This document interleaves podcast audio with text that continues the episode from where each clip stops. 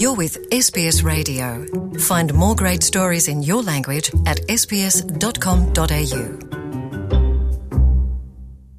É, Luciana e ouvintes da SBS, é o epílogo de uma saga de espionagem com início há 20 anos, envolvendo as negociações entre os governos de Timor-Leste e da Austrália. Negociações sobre a partilha dos recursos no Mar de Timor. É uma história que bem poderá ser inspiração para livro e filme com enredo de espionagem e judicial. Este epílogo é proporcionado pela nova maioria política na Austrália e teve passos determinantes há precisamente 10 dias em Lisboa. Foi em 30 de junho passado. Lisboa acolhia a Conferência da ONU sobre os Oceanos. Presentes delegações de alto nível de 160 países. Havia dúvidas ainda sobre um eventual regresso à conferência por parte de António Guterres, secretário-geral das Nações Unidas. No entanto, retido em Nova Iorque pelas eh, negociações internacionais em curso. Entre essas eh, delegações de 160 países, a de Timor-Leste, chefiada por Sanana Guzmão, e a da Austrália, encabeçada pela Ministra do Ambiente e da Água, Tânia Pilbersek. Na Conferência de Lisboa, o plenário preparava-se para ouvir o presidente francês, Emmanuel Macron, e Xanana Guzmão, a mais carismática personalidade timorense, o líder da independência, o primeiro presidente de Timor, ex-primeiro-ministro e atual alto representante timorense para os assuntos do mar, pedia à ministra australiana uma reunião bilateral. Aconteceu logo de seguida. Sabe-se que nessa reunião Xanana insistiu no levantamento e anulação do processo judicial australiano contra o advogado australiano Bernard Collery.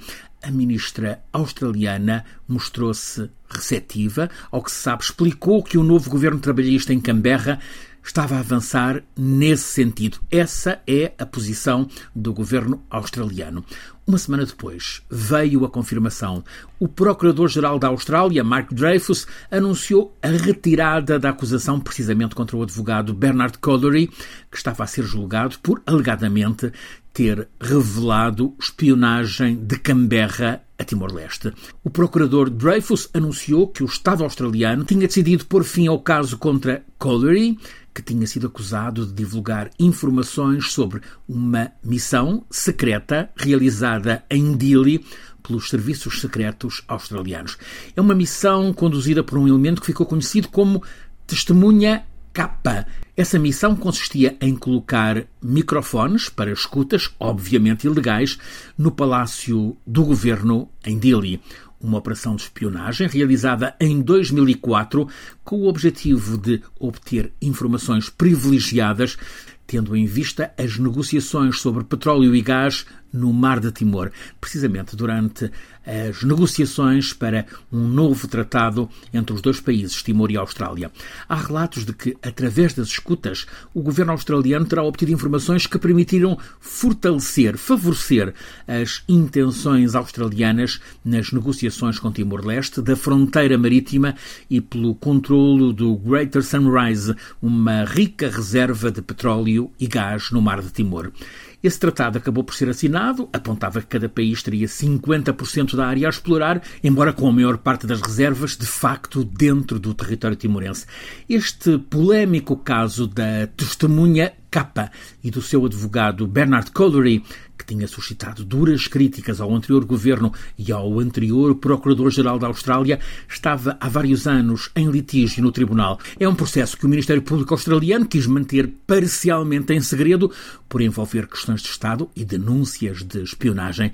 Ora, desde que o Partido Trabalhista venceu as eleições em maio passado na Austrália, conquistando maioria absoluta, que este governo australiano estava a ser pressionado por deputados do próprio partido para que essa queixa contra Collery retirada e o processo judicial arquivado. Agora, com a decisão tomada, o arquivamento do processo suscitou aplausos imediatos dos mais influentes dirigentes timorenses. O presidente José Ramos Horta, previamente informado da decisão do governo da Austrália, felicita o novo governo pela, vou citar, inteligência e sentido de justiça que permite fechar um capítulo menos positivo nas relações bilaterais no passado entre os dois países. Por sua vez, o ex-presidente Xanana Guzmão emitiu uma nota a declarar a decisão do governo australiano acertada, fundamentada e justa, com efeito de, volto a citar, fortalecer as relações de amizade e cooperação entre os dois países. Agora, o caso da testemunha Capa e do advogado Collery fica para a investigação futura de historiadores e, quem sabe, também para a arte de contar por parte de algum escritor de histórias de espionagem. Francisco Sena Santos, a SBS, em Portugal. Want to hear more stories like this? Listen on Apple Podcasts, Google Podcasts, Spotify, or wherever you get your podcasts from.